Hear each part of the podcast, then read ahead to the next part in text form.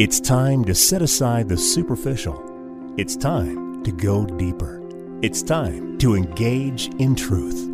Here's John Bornschein. Well, everybody, welcome back to Engage in Truth. This is John Bornschein. I'm a senior pastor of Calvary Fellowship Fountain Valley Church right here at Colorado Springs, and I'm excited that you're tuning in today. We are starting a brand new study, one that I believe is going to take us probably several months to get through. Don't be discouraged by that. This is going to be a wonderful study as we look at the radical teachings of Jesus Christ our Lord. Now, mind you, there are a number of them. We have highlighted about 24 of them. And as we were going through just the first few, we already have some three months worth of notes, right? So this is going to take some time to get through these. And as we understand why they were so radical at that time, and yes, even radical today, because, well, it's easy to call ourselves a Christian, but are we willing to accept and follow everything?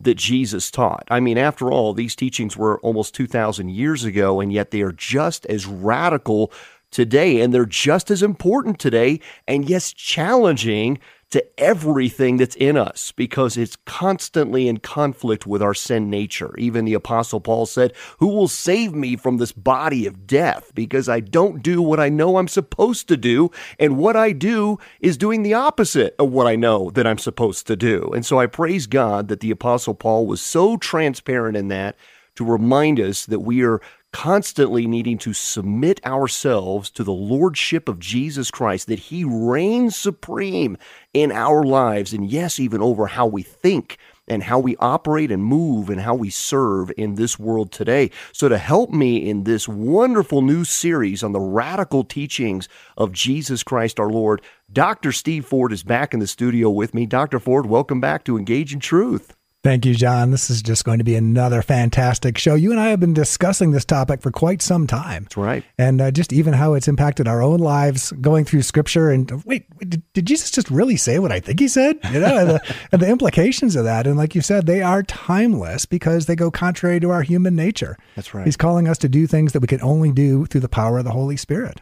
Yeah. And it is amazing just what we see going on in the world today that we used to call it common sense. Right. That, you know, when you were driving down the road, you let somebody in front right. of you when they turn their common turn courtesy. signal on. Yep. Just, you know, just even opening the door for someone and, and being respectful to those in authority. I mean, these things used to be taught in the homes. They used to be commonplace within culture, society. And we've even talked about the greatest generations of old. And I know my daughter in her 20s has seen it. She sees this permeating debased mind that has elevated within our culture the selfishness that is going on today. She's gone into public restrooms and seen the heinousness of it all, the gross disgusting display of humanity of just throwing your trash on the ground, not putting shopping carts away, I mean, cutting people off on the road, saying horrible things out their windows.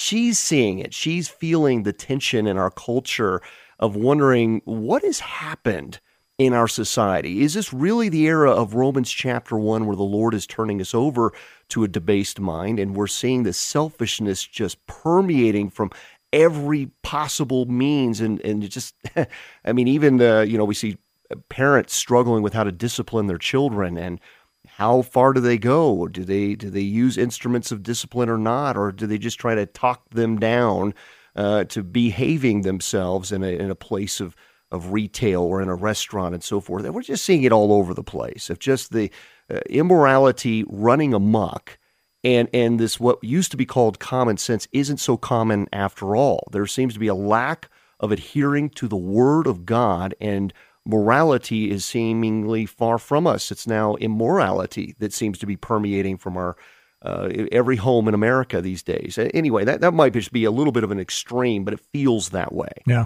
And, and so as we talk about the radical teachings of Jesus, what we're going to find is they're really radical today uh, maybe more so than they ever should have been, because if we had really been applying the Word of God over these past few years, we would not be where we're at. We certainly wouldn't be where we need 330,000 laws in America to try to legislate morality uh, and, and the, the heinousness of all of that. So, Dr. Ford, when you brought this up of saying, okay, How about we go into a series and talk about these radical teachings because we need to get back to the basics. Uh, we've lost our moorings as a culture, certainly lost it in the church. It seems to be that we're satisfied if we even show up to church, not living it out on the everydayness of life, not, not extending respect, honor to our parents. I mean, just getting back to the Ten Commandments basics of honoring God above everything else and, and not stealing and lying and treating our parents with dishonor and all of the things that come up with this. So, I, this is going to be a wonderful series, I believe, as we get into this. Let me just highlight just a few of the radical teachings, and then we're going to spend some time in the first two, which I know is going to take us several weeks to do so after you hear what they are, because these are going to be probably familiar to you, the listener. You've heard these things a time or two you may have just you know considered the words but not really considered what was behind them the history the, the why jesus spoke the way he did and addressing the history of it and how radical it was then and how radical it is today. So number one turn the other cheek. We find that in matthew chapter 5 verses 38 to 42 or loving your enemies also there in matthew 5 43 to 47 how about god or money you have to choose? You, you can't have both. We see that matthew chapter 6 how about not worrying about anything, but seeking God instead, not being anxious, not giving in to the fears that can dominate our train of thought? And we see that in Matthew chapter 6. Eh, many are the paths to destruction, but only a few find the narrow way that goes to life. So there's a broad way and there's a narrow way. He talks about that, and He is the only way, the truth, and the life. How about you must deny yourself and take up your cross daily? To follow Jesus. Or even number seven, that Jesus is above everyone else, even over your own family, that the Lord should reign supreme over everything. And we see that in Luke chapter 14. How about number eight, that there's a place of weeping and gnashing of teeth? That yes, even at the wedding feast with the Lamb, the King's wedding feast, that there will be those who were cast out into outer darkness. Radical teaching here. Uh, we see that number nine, that we're to rejoice when we're persecuted because of our allegiance to Jesus Christ in Matthew chapter 5. Uh, number 10 is Luke's version of the Beatitudes that we see in Luke 6, verses 20 to 23. Blessed are the poor, for theirs, theirs is the kingdom of heaven. Or blessed are you hungry, for you will be satisfied. Or blessed if you are weeping now, for you will soon laugh. I mean, all of these go on and on about this the opposite of how we would respond to a situation in the flesh. Number 11, which is our corresponding to our woes, but woe to you who are rich, for you have received your consolation. Woe to you who are full now, for you shall be made to be hungry. I mean, over and over in Luke chapter 6 on that. Number 12 is that the world hated Jesus, so we're to expect to be hated likewise as followers of him. Uh, number 13 is that we're to serve the poor, or we could even find ourselves being cast out into that outer darkness that he talked about earlier. And number 14 is that Jesus is the only way to God, John 14, 6. Dr. Ford, you added about 10 more to that. That's right. Which are phenomenal. so, again, we're going to go through about 24 of these over these next few months, looking at the radical teachings of Jesus that we need so desperately in the world today because it just seems to be slipping off a cliff in the selfishness, the lovers of self, the haters of God, this, this self gratification of we want everything now at the expense of tomorrow. Yeah, what we have to realize with these teachings is God is calling us into closer communion, closer intimacy with Himself through these teachings. These are not meant to be, you know, buzz kills or, you know, killjoys or anything else or to keep us from having fun or enjoying life everything that the Lord asks us to do is for our own benefit. That's right. And to draw us closer into the God who loves us. Amen. Amen. So I, I've really titled bringing the first two together as we look at the radical teachings of Jesus that number one, we're to turn the other cheek when someone strikes us, we're to turn the other cheek. Oh boy, that goes against everything in our sin instinct, nature, right? right. Your instinct would be to, to, defend yourself, to retaliate in some way, and then number two is to love your enemies. Right. Another My goodness, one. these are these are radical, right? So I, I've titled this "Thinking Differently." We need to think differently. He's going to come in and he's going to transform our minds as we see Paul talk about in Romans chapter 12, that he, he washes, he renews, he gives us a new way of thinking, in a world that seems to perpetuate this idea of uh, it's all about you. It's your own hierarchy of needs. It's your self actualization, and everything else revolves around you. Uh, we got to think differently. Uh, let me t- take us back some time ago. There was a dialogue between a Christian leader and a Muslim cleric. There was this discussion between the differences of Islam and Christianity. And when violence toward oppressors surfaced in the discussion, that's a big one. Now, think about that. We have our perceptions about Islam and how they tend to respond and retaliate, even against Israel and against Christians and their own writings. The cleric stated that the difference is simple. Listen to this Christianity teaches that when you are struck, that you turn the other cheek. However, Islam teaches that when you're struck, you strike back. This is better for you and him. That's what they teach. That if someone strikes you and you strike them back, you're putting them in their proper place. But that's not how Christianity teaches at all.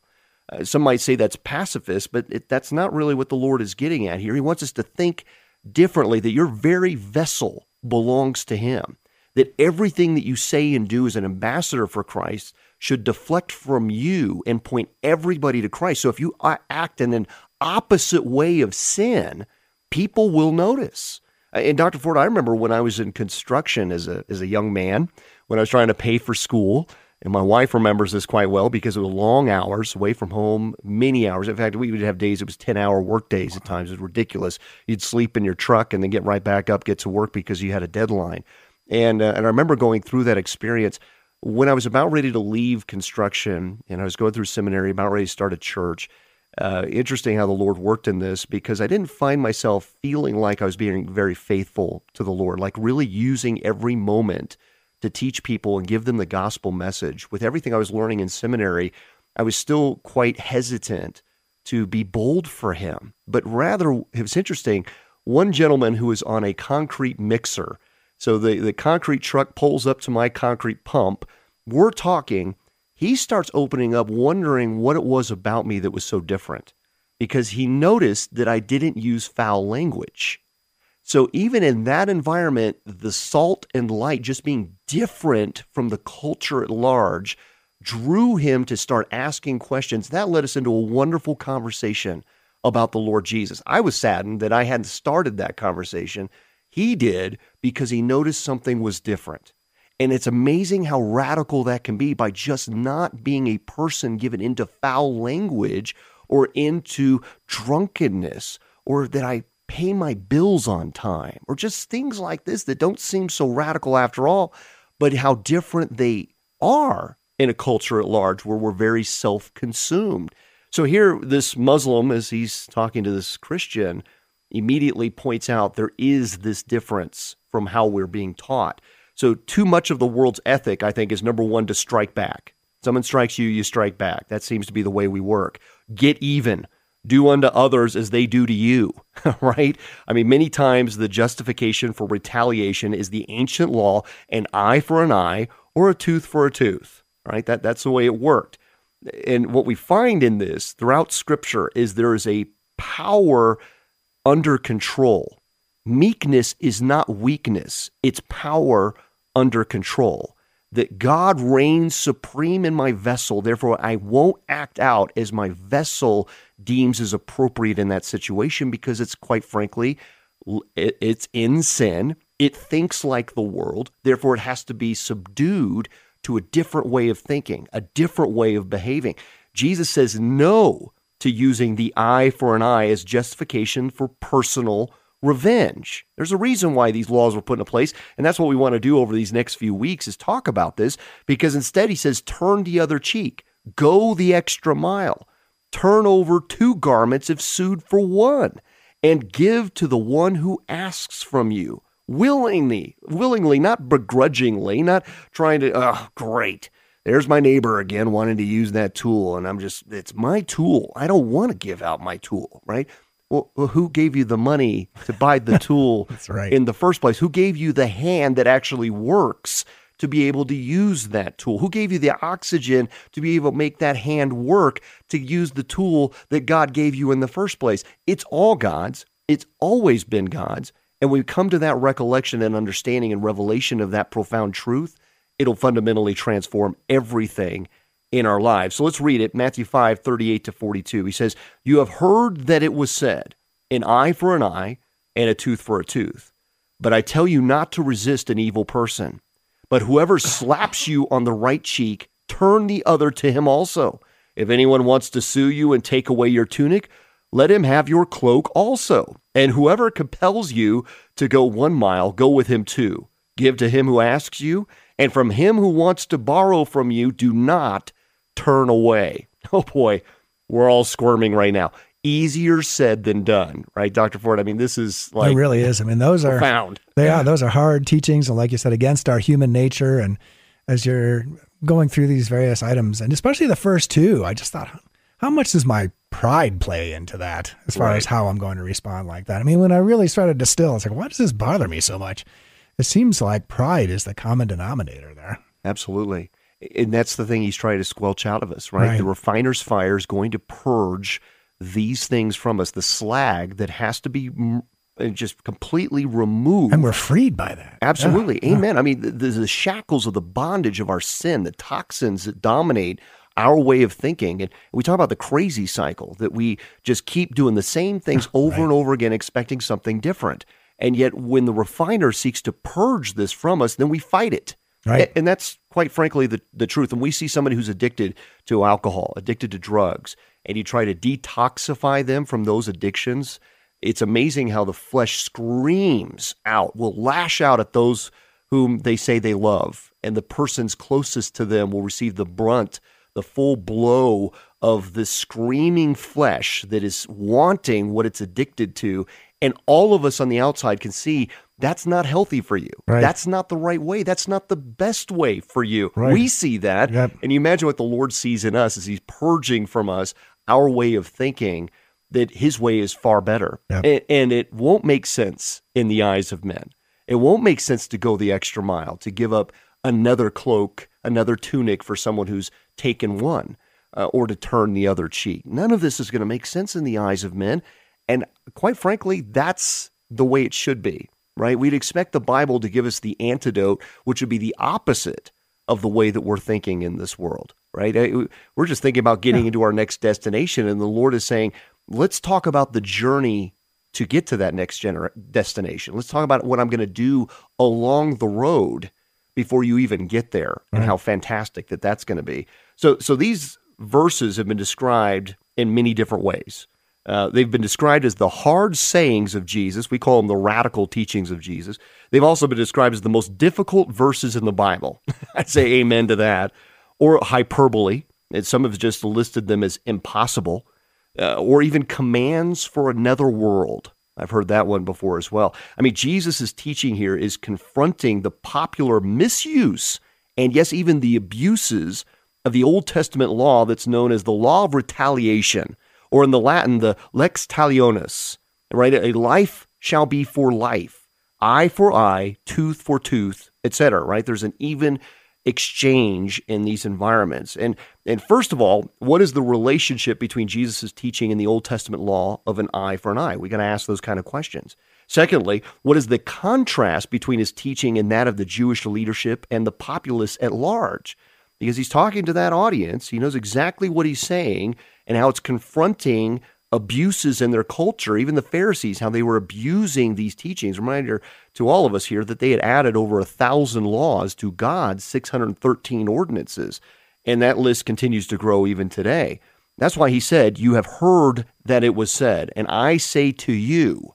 So he's giving them a new st- instruction here, and he's not citing anybody else but his own authority in this. Praise be to God. His authority reigns supreme. And thirdly, what does Jesus require of us? And yes, even of his disciples at that time. It, it goes beyond what even we're able to do in the flesh. He's always going to push us beyond what we're capable of. I love that. We've often said that the Lord won't give us more than we can handle, and that is a wrong use Yeah. of Scripture. Right, We'll He not find always that in. Scripture. Yeah. he always gives you more than you can handle. Yeah. There's no way you can do this in Right. the flesh. Yeah. Right. Yeah. And that that's the wonderful gift of the Holy Spirit that then comes in and does this mighty work, and anything good that comes out of us is to His glory. And I would have to agree with those people who say that it is hyperbole aside from the help of the Holy Spirit. It is hyperbole. Right. But with the help of the Holy Spirit, you know, with God, all things are possible. How many times do we read that in Scripture? And that's that's why Jesus talks so much to his disciples about when I'm gone, you're going to, you know, it's going to be great for you because you're going to get the comforter. You're going to get the dunamis. You're going to get the power of the Holy Spirit Amen. to empower you to follow these teachings and to free you from the things that are not of God. Amen. Amen. And, and that, if we have to understand that as we look at the Old Testament and we see men constantly in the ebbs and flows of one moment, like Gideon, right. where it seems like they are able to be used by God to conquer unbelievable size armies that I mean, there is no possible way of victory in this aside from the Lord. And then you see Gideon falling away from God yeah. and finishing poorly right. when you have this wonderful victory in the Lord. And, and, and that happens throughout the Old Testament. We, we see the Holy Spirit press in, great victory. And we see where they have rejected the work of the Holy Spirit in them. And it almost seems like the Holy Spirit then leaves them, like Saul, where the, you see the work of the Holy Spirit in him. And then you see where he, he pushes away, pushes right. against the work of the Holy Spirit in him. And he's turned over to his own devices, his own debased mind.